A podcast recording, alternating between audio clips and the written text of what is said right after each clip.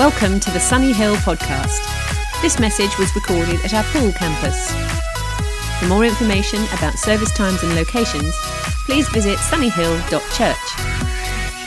Today we're in a series called Smashing It, and um, the, the, the, objective and goal of this series is to try and be as practical as possible to help you in smashing it in 2019. So, we're looking at big areas of life. We've looked at marriage, we've looked at relationships, we're going to be looking at work and finance. Uh, but today I'm looking at the area of smashing it in your parenting. Um, but before you check out, because I know some of you, we're all at different stages of life. For us, some of us, our kids have grown up and they've left home, praise God. For others of us, maybe things didn't work out in our marriage, and so we've been left to raise uh, the kids on our own. And uh, we, we, just want to honor you this morning because we know that parenting's hard work, and we pray for you regularly in that. We don't judge you in that, we love you in that. Um, for some of you, maybe you've gone through difficulties. Maybe you've lost children. Uh, maybe they've died. Or, or maybe for some of you, you don't have kids, you want kids. And uh, maybe some of you don't want kids at all. Well, I, am going to believe by faith today that there's going to be something helpful here for you to take away. Uh, obviously, for me and Louise, we're right in the thick of it. We've got three little boys, full on craziness at home. Um, and obviously, I can't speak into everyone's uh, family situation, uh, but I'm hoping that the principles I, I, preach from, I guess some from experience, some from the word, uh, will be helpful to you in some way that you will be able to apply them into your uh, context. But even if you don't have kids, I think there is something to be said for the fact that we're called to be parents in the faith. That because this church is a next generation church, as adults, we should understand our responsibility, our responsibility to model amazing, smashing it faith to the next generation. And so, even if you don't have kids, I believe there's great principles here for you today. But just to get started, I want to take you back to a moment eight years ago. And Louise probably won't be too happy that I share this, but this is how it played out. Uh, we were in the maternity ward at Poole. And we'd never had kids before. Uh, this was our first one. And it was scary and exciting and exhilarating because you know, in the next 24 hours, you're, you're going to get that little bundle of joy that, you know, everyone tells you about this heart and affection that you've never had before, this love and this, this desire just to passionately love this being. Like, we're going to experience all that. But in the moment, it was pretty crazy because Louise was doing her thing. She was, is contracting the right word? I don't know, if that's what word. Having contractions, okay? I don't know what contracting is, like get a builder in or something. Um, that would be a fun labor, wouldn't it? Um, but Louise was having contractions and things were getting more intense. The contractions were becoming more frequent. And as a loving husband, I could only do one thing. And um, fortunately, I downloaded House to my iPad. And so I was watching a bit of Hugh Laurie in, in House. And annoyingly, every so often I had to pause it because Louise needed some attention from me. Um, but to be fair to Louise, she didn't really want my attention because I think she saw me as kind of the culprit that got her in that situation. But that's enough said there. But uh, it, it was all crazy because like it was intense and Louise uh, was enjoying the gas and air compliments of the NHS, getting high on the NHS, what can I say? And she was going for it hard because she had a lot of pain that she was dealing with. So I don't know what it does, but it kind of takes the edge off the awareness of pain or something like that. Uh, but I knew that I wanted to go for sure. I definitely wanted to go of the gas and air. I mean, like, this is an amazing opportunity to experience because then I can identify with women who have gone through labor. No, I'm joking. I'm joking before I get booed. And, uh, so I, I, get this thing, and Louise was having a, like a, just a, a, restful point. Not restful, that's a silly thing to say, isn't it? She was having a quiet point. And uh, so I, I, I, get it in my mouth, and I'm like, as I did work to it. All of a sudden, the, the drugs or whatever it is that's in that that heavenly canister just, just came rushing into my brain, into my heart. My heart started beating like this. And all of a sudden, I became aware of everything. Like quiet noises were now loud in my ears. I was like Spider Man. I was just like, wow, this is incredible. And I was like, this is crazy. Uh, and, and like, this is cool. But then I started to feel like my shirt getting wet. And I was like, oh, I'm sitting under a leaky thing or something. I don't know where I am. I was tripping of all sorts. And I looked up, and there was no water coming from the ceiling. So I was like, what is is this? And I could see on my shirt, after having about four or five things, there was loads of water on my shirt. And I was like, what is this? And so I go over to the mirror and I noticed that half of my face had gone to sleep. I know I responded in some way to the gas and air, and it wasn't a great response. And my face had gone to sleep, and without me knowing, I think I dribbled about two liters of water out of my mouth. And all of a sudden, the midwife comes back in, and I'm kind of like, just pretend I'm holding it for Louise, trying to hide my saliva covered shirt. But it's crazy because it was fun.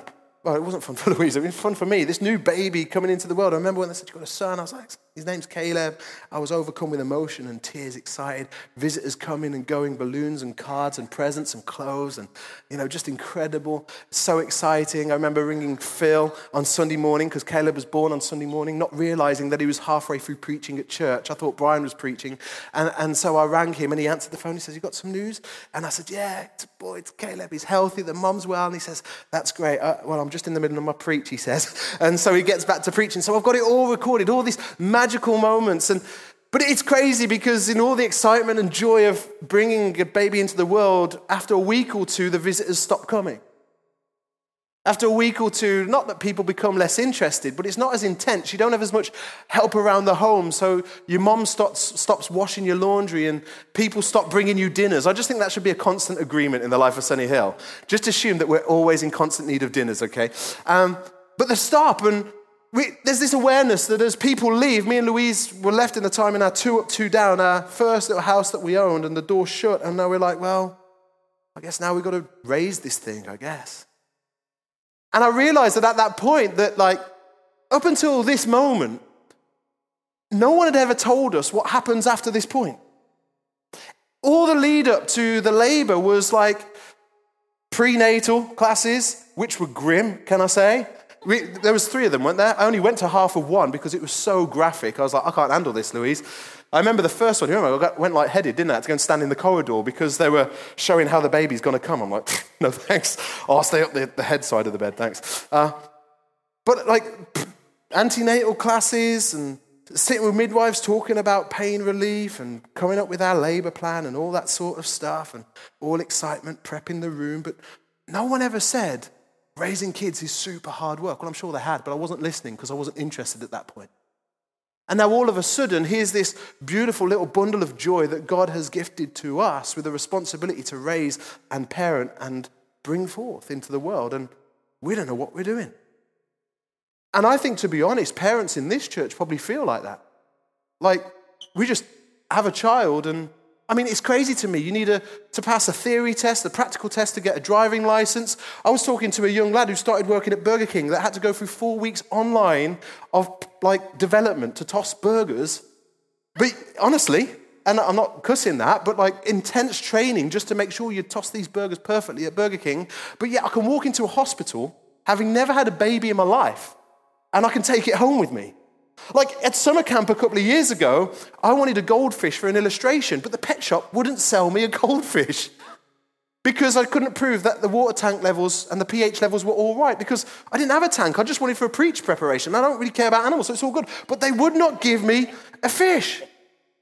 Yet I can go into a hospital having never had a kid and walk out with a baby. This is crazy to me. And I realized pretty early on that we're going to have to skill up in this area. But I think most people never fully embrace or understand the full responsibility on their shoulders, that they just have a go, that they'll just try things and just hope for the best, and often by the grace, God's good, so we can live like that to a measure. But actually, I needed to become extremely intentional about my parenting. And so I remember reading two or three books not long after Caleb was born, one that really uh, challenged my thinking and has affected my parenting ever since, and I'll talk about that at the end. Uh, but uh, today, my, my hope is to give you, I guess, five tools that, uh, from our experience, have, I guess, helped us understand the responsibility of parenting. And I think they will carry even beyond the fact, even if you're beyond where we are, or you're not where we are yet, uh, because they're also rooted in the Word. So, the first thing I want to talk about today, smashing it as a parent, is this whole area. We're starting every point in this series with the same point time with Jesus. Time with Jesus is absolutely key. The best thing you can do to become the best mom version of yourself is not read a mom book, right? It's not hang around with good moms. It's not watching One Born every minute and all that sort of stuff. The best thing you can do to become the best mom version of yourself is to spend time with Jesus. So often, when we get married, something happens where especially when we're Christian, obviously it wouldn't be an issue if you weren't a Christian, where our affections and attentions are challenged because all of a sudden I now have this spouse, and sometimes we then put our spouse before Jesus. And, and we may think that's appropriate, but the problem is, is if I have a great relationship with Louise, it doesn't ensure I have a great relationship with Jesus. The same happens when we have kids. All of a sudden, I've got this new revelation of love in the pit of my stomach for this child that I'm holding, that I know is that we've brought into this world. And but if I'm not careful, if I see that as my primary object of affection and attention, then it doesn't ensure that I have a great relationship with my wife, and it certainly won't ensure that I have a great relationship with Jesus. However, if you prioritize your relationship with Jesus, it affects every relationship this way. It affects the kind of colleague you are, it affects the type of neighbor you are, it affects the type of friend you are, the type of husband or wife you are, the type of child you are, and the type of parent you are. So the first thing is this if you want to smash it in your parenting in 2019, spend time with Jesus. Now, I want to go beyond that and say that actually it's also really important that you spend time with Jesus as a family. I know lots of families, and quite a few in Sunny Hill, they, they don't do this. And I, I guess as a pastor this morning, I really want to encourage and instruct you to start implementing a daily devotional rhythm with your kids. Some of you might say it's too late for us because we didn't start it early enough. Well, listen, I would implore you to understand that whilst they're under your roof, you have a spiritual responsibility and headship to ensure that they are building an understanding of relating to Jesus in some way. And so in our household, this is how we do it. Before bed every night, because have our kids kind of uh, at times have nightmares, we, we do a quiet time with them before bed. So, what does that look like? That looks like reading a portion of scripture together. Sometimes I'll act it out just to keep it fresh. And then I'll ask some questions about the bit of scripture we read. Then we may talk, and then we'll pray, and then we'll go to bed. And let me tell you this it's absolutely amazing sometimes. Sometimes I'm like, wow, this is like Jesus number two, Jesus number three, and Jesus number four right in front of me. Because sometimes Caleb will say, Can we sing this song? I'm like, Yeah, we can. He's getting this. Come on. And we have this amazing conversation. And sometimes I've had it once before where Caleb felt like God had given him a picture as we prayed. I'm like, Yes, please. This is awesome. But then the next day, I close my eyes. And as I close my eyes, I see Caleb punch Judah around the face or kick him in the bum. There was one time where Judah asked me to pray a long prayer. I was like, yeah, cool, I can do that. I was like, this is cool. He must be really enjoying our time with Jesus. And so I start committing to this nice, lengthy, high quality prayer. And I open my eyes a little bit and I see that he's taking all his clothes off. like, a surprise! Definitely his mother's son, that one. Definitely. But this is the thing, he's like, it's, it, it's not always great, it's not always awesome, it's not always easy and enjoyable. Sometimes it's a battle to get your kids to pray. Sometimes, sometimes Judah says, I don't want to pray. I'm like, I don't care what you want to do, you pray. Because it's just life. I'm trying to level with you. This is the family dynamic in our house. Sometimes we'll have amazing conversations about Jesus at the dinner table, and sometimes they'll call each other willy face and all stuff like that. But this is the nature of parenting. Don't get bummed out about it. What's important is daily rhythms and patterns. Your children will flourish if you create buffers in which they can live. So, time with Jesus as a family is totally key. I love what Deuteronomy says.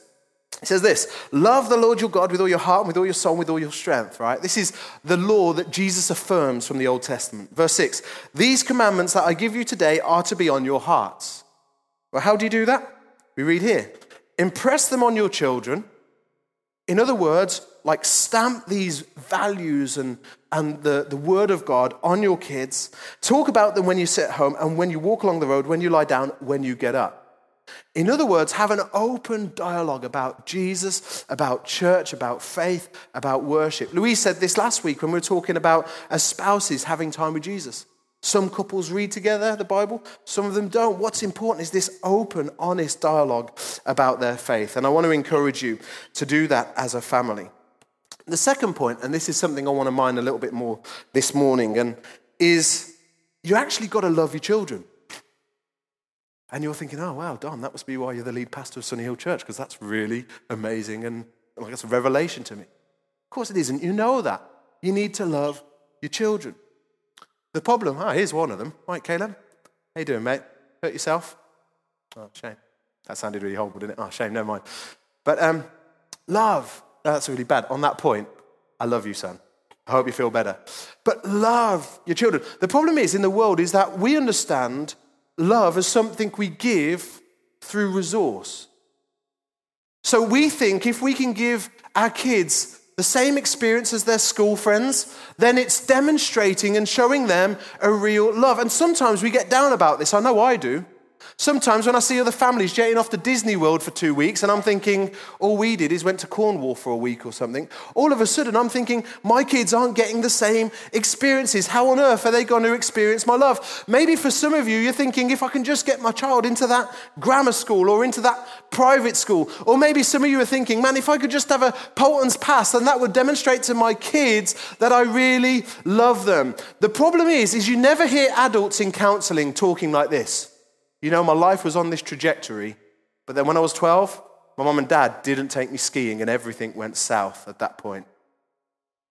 Because actually, your primary role in your child's life is to not give them experiences, although that's cool, it's to give them time.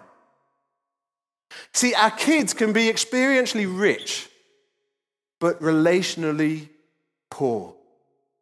Time is the greatest thing you can give your child. It doesn't matter how old they are. Of course, experiences are good, but the great thing, and in the grace of God, we all have the same amount of time to steward. We all have different amount of money in our bank. We can all give our kids different amount of experiences. Sometimes I do feel guilty about this. I feel guilty about the fact that Caleb, who's nearly eight, has never been on a plane. He loves trains, he loves buses, he loves transports, and he, he plays with toy planes at home, but he's never been on a plane. And sometimes I think, oh, I'm such a rubbish parent because I've never taken him on a plane. But actually, our primary responsibility in life is to give our kids time, not experiences. Now, this is a real challenge to me, and I'll tell you why.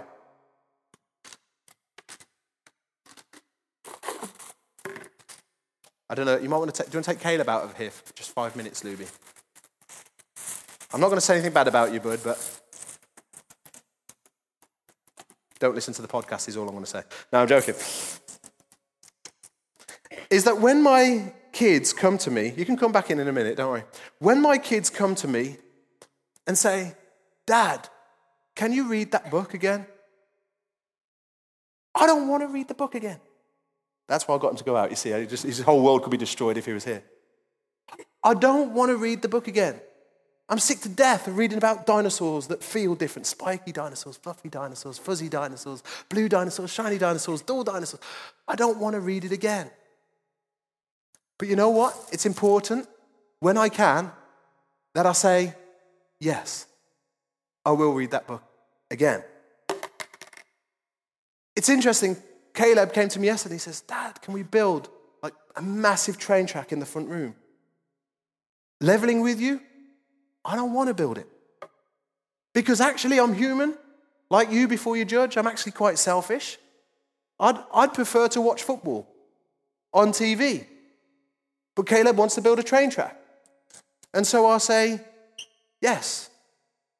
Now, what am I doing is every time I'm saying yes to relationship moments, I'm actually putting money in this relational currency bucket. Every time I say yes. The other day, Caleb said, Can we go on the scooter in the street? These are my actual words. I'm pretty sure I said something like this This is why we gave you brothers. Ask one of them. I'm doing sermon prep, I'm parenting. Go and play with your kids. Your kids, my kids in the street, that's fine. But I can't. Because actually, if I do have the time, I mean, I love you guys and I want to preach the best that I can for you, but my priority is raising my kids. And so, actually, when I say yes and he sees me put him before other responsibilities, money's going into this currency bucket. I can't tell you how many times I've watched The Greatest Showman. I've watched Frozen like 10 times. I have boys. Why do they want to watch Frozen? I don't know. That's not what I signed up to. I signed up to FIFA and Match of the Day, not Frozen. I watched Finding Dory again for the third time the other day. And like, they're not happy for me to do anything else. They just want me to be in the moment watching this flipping film again and again. Sometimes I sit on the iPad with them and they want to play kind of games on the iPad. I'm thinking, this is a one player game. Let me go and do something else. But I know that I need to say yes when I can because sometimes I have to say no when I can't. Now, you need to think about that. You can't always be a parent that says, no, not now, maybe tomorrow, maybe in an hour. Sometimes Caleb said, Can we dance? Yeah, all right, let's dance. Why not? We've had people, I remember Martin Nangoli from Uganda came to visit us one day, and Caleb wanted to dance while he was over dinner. So I'm like, let's do it. Why not? Because every time I put money in the bucket of relational currency, I'm not buying his attention. But what I'm saying to him is, hey, you don't, you don't need to go anywhere else for affirmation. You don't need to look anywhere else for attention. You don't need to find value anywhere else. Everything you need is in Jesus and it's in us. Everything you need. Now, this is really important for those with teenagers, right? I know some of you may have missed this boat, but the reason this is important when they're young is because, hear my words like with the right heart. Control is the goal. When they're young, you want to be able to say to your kid, be quiet, and for them to be quiet. Amen? Come on, be real, right? You want to be able to take your kids to the restaurant and know that spare ribs aren't going to go flying across Harvester, right? Because control is the goal when they're young. You want them to respect what you have to say.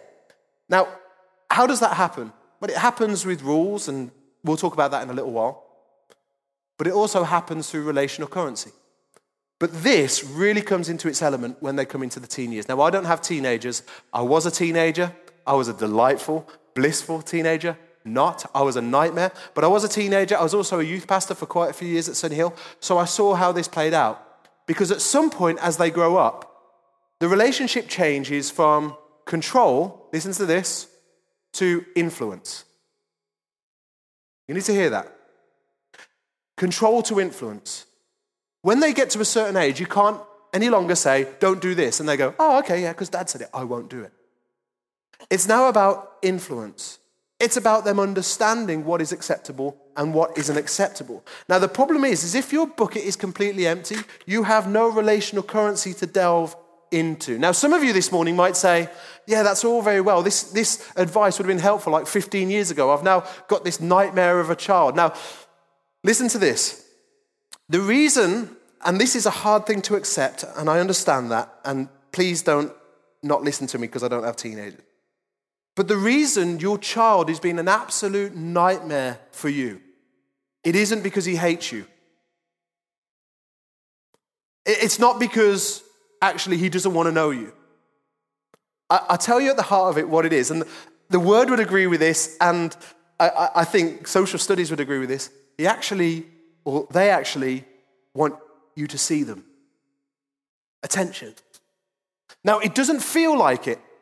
It doesn't feel like it at the time. It doesn't feel like this is a cry for attention, but ultimately it is because what they're trying to do is if, if I can just get their attention. Why? Because they're built with a need for their parents to love them.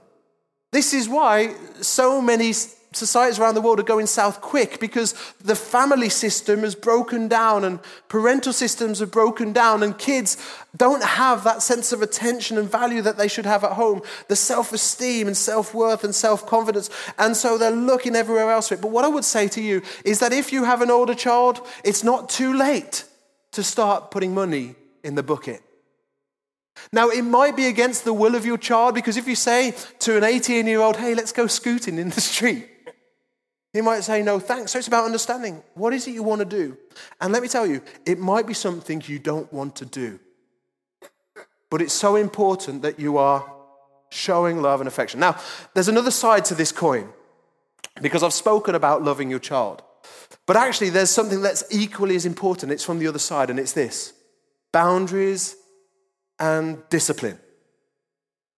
This is one of the hardest things as a parent because actually, it's much easier to not discipline your child in the short term.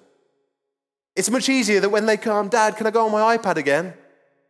We go, Well, you've had it for eight and a half hours today, but I guess it gives me some more space. Have it again.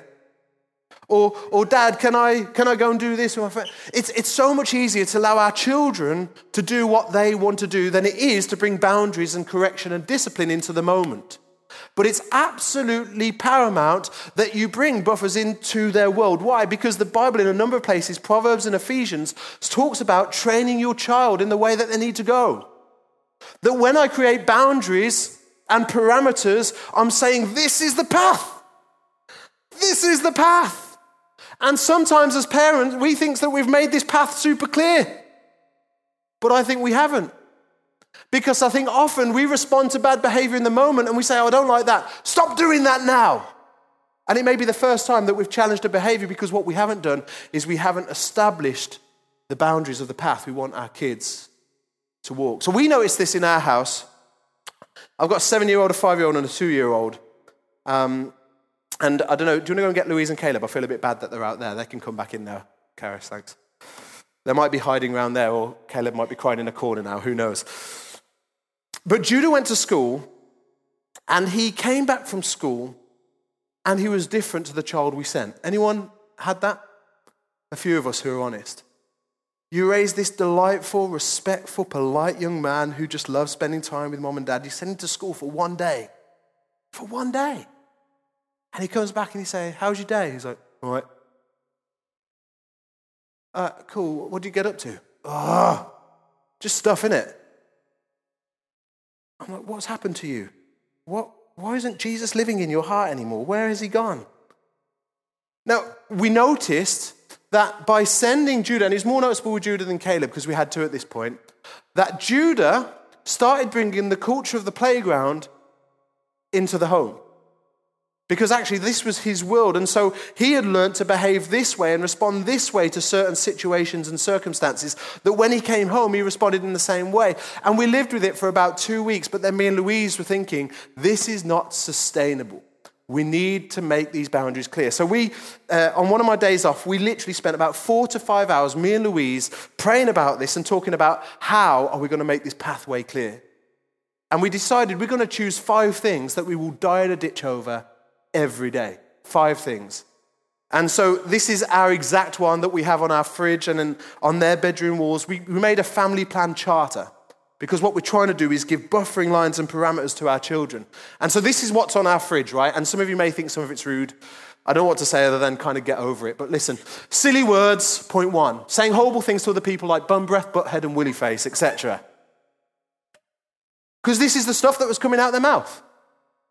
And I think, I'm not having that.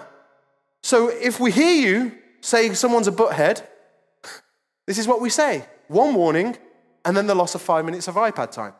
They're allowed 20 minutes a day each. iPad for our kids is a great way to bring punishment. I mean, it is like the golden tablet, right? It's like, ah. So it, it, for us, we are like, whatever. But for them, it's like, I'm not going to say bum breath ever again, right? Lying.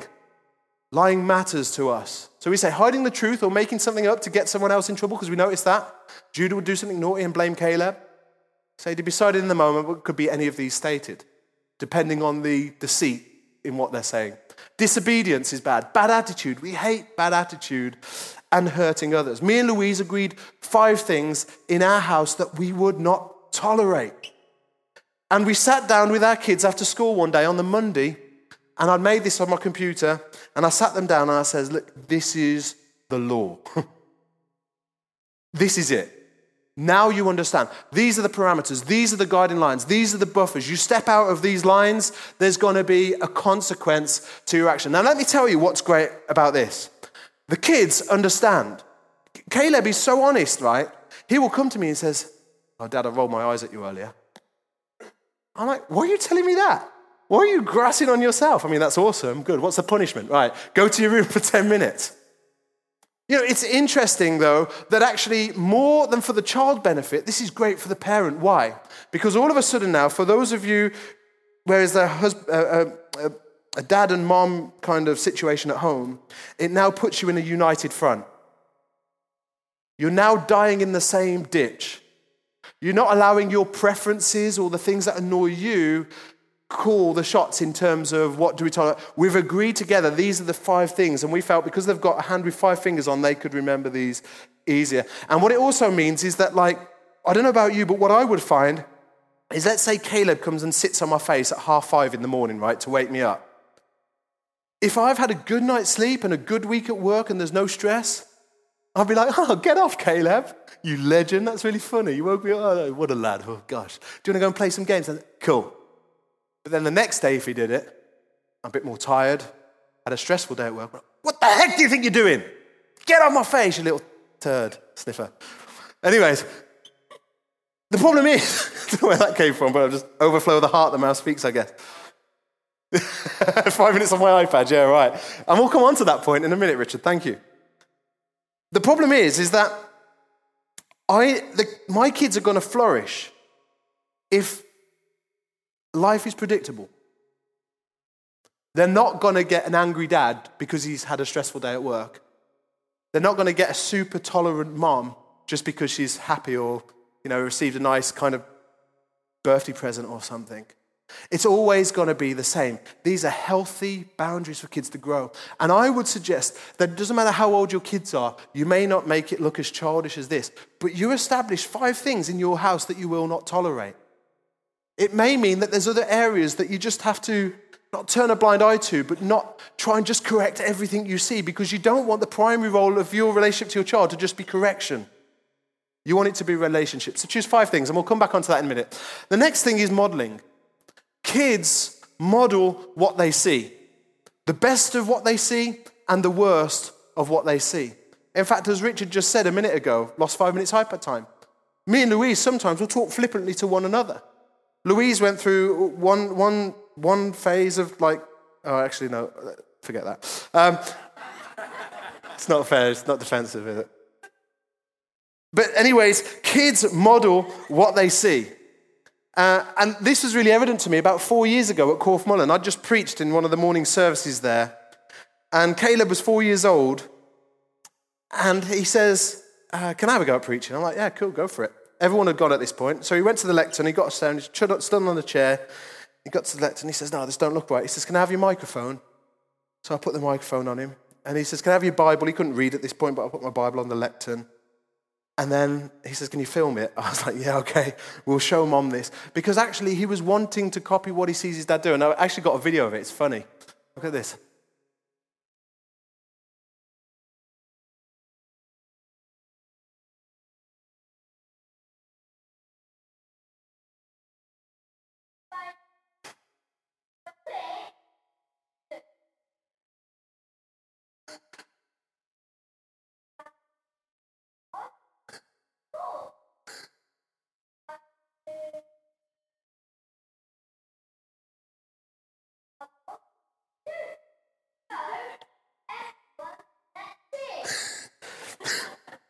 And right there, in that moment, there's this sense that essentially that that is what I preach. That is pretty much it.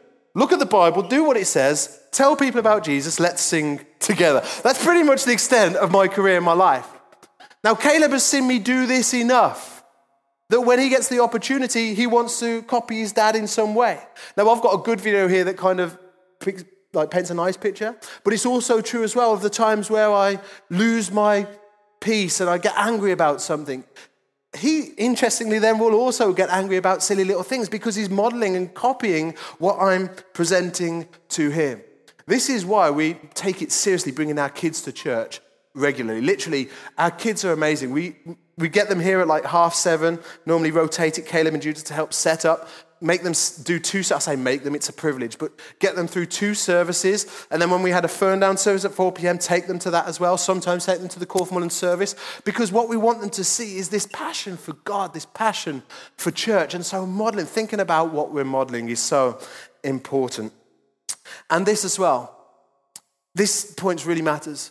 Define values. You don't just want to be a parent or a family that just says no to stuff. You want to be a family that champions and celebrates stuff.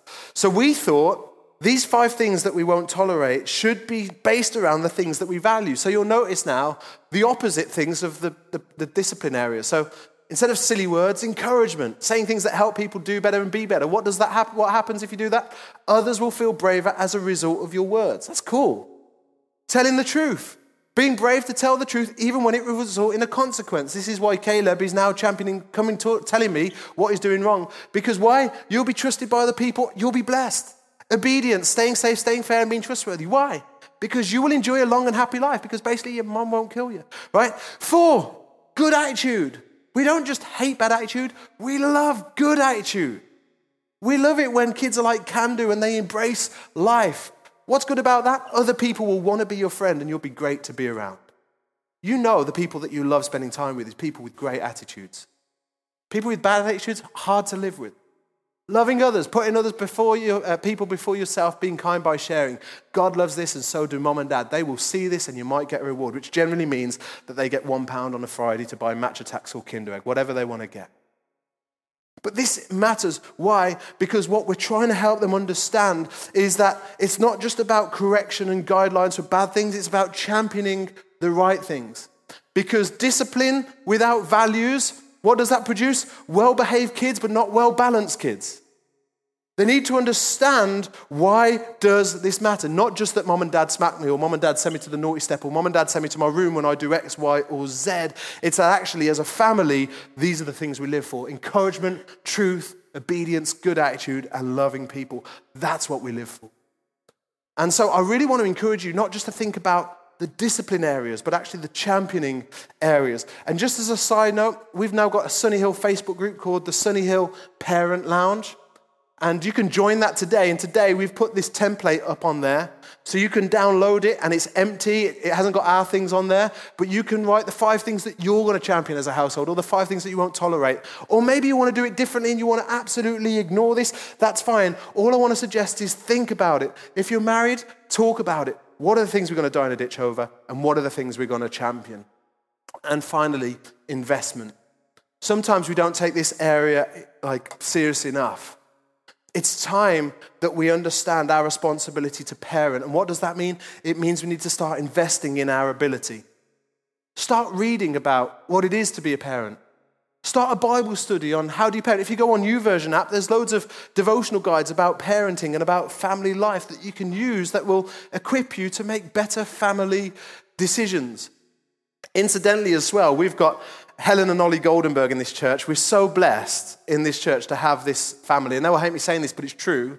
They're a massive resource of this church. And their ministry, what they do full time, is all geared around equipping children to smash it for the kingdom of God, but also helping families uh, smash it in their family life. And so they've just written a book and also recorded a TV series at TBN, and it's called At Home with God. Go on their website, Children Can, you can see all about it. If your uh, email address is in our database at 12:15 today, you're going to get an email in your inbox and it's a link to all of the things that kind of all the programs that are coming. But more than that, they've just written a book that is released in 6 weeks, but they've managed to agree a discount for Sunny Hillites. So instead of paying 8.99, you get to pay five pound. Who likes a good discount? Come on, man. Danny's already bought four and he's going to sell them at full price in the canteen, so don't worry about it. But this is the thing is that, like, can we start taking parenting seriously? Is, like, the trajectory of my child's life worth five quid and a day's read, or isn't it? Listen, if you don't want to pay five pound for it, I'll promise you this. I've got 40 quid off Matt Meller here. I'll give you five. five. I'll give no, I'll give you five of my own pound. Because I think it so matters to understand hey, I like golf, I invest in golf. I like playing drums, I'll invest in my drum kit. But when it comes to parenting, we'll see what happens. What? What? Skill up, resource yourself. I love this. So go on uh, Sunny Hill Parent Lounge and also look at the email address, and if not, go to the Children Can website. And more than that, with this I end, I, we also resource our kids to be good kids. what does that mean? Get them around other Christian kids in church. It's a great thing. I can't always control or decide who they play with in the playground, but I can always ensure that I'm putting them in environments to make brilliant, life giving, faith filling friends. I can always do that. One of the things we're noticing now is a lot of sibling rivalry. So Caleb and Judah kind of getting a bit more fighty as Judah gets older. He's sticking up for himself. And you know, I've told you about one of my recent kind of parenting blips where I just let them fight it out to see who won, but it didn't work out well. So now we've gone with a more Jesus approach and we've bought them a book. You know that book that I told you about, uh, Love Everyone Always, the Bob Goff book, the guy I rang do you remember that? Well, he's brought out a new child's book, and it's about how you love one another and your siblings and stuff like this. And now every night we're, we're reading this to them to try and help them kind of think around this stuff because we don't just want to say, stop hitting each other, stop hitting each other, go to your room, go to the naughty step, rah, rah, rah, rah, rah. We want to say, no, this family is about loving. And this is what it looks like. This is what it is. So start investing, start skilling up. It's time. Now, tonight, this is really important. If you're parent in this church, and even if you don't, come tonight, 6 p.m. Don't be lazy. Don't think I've done church today. Tick.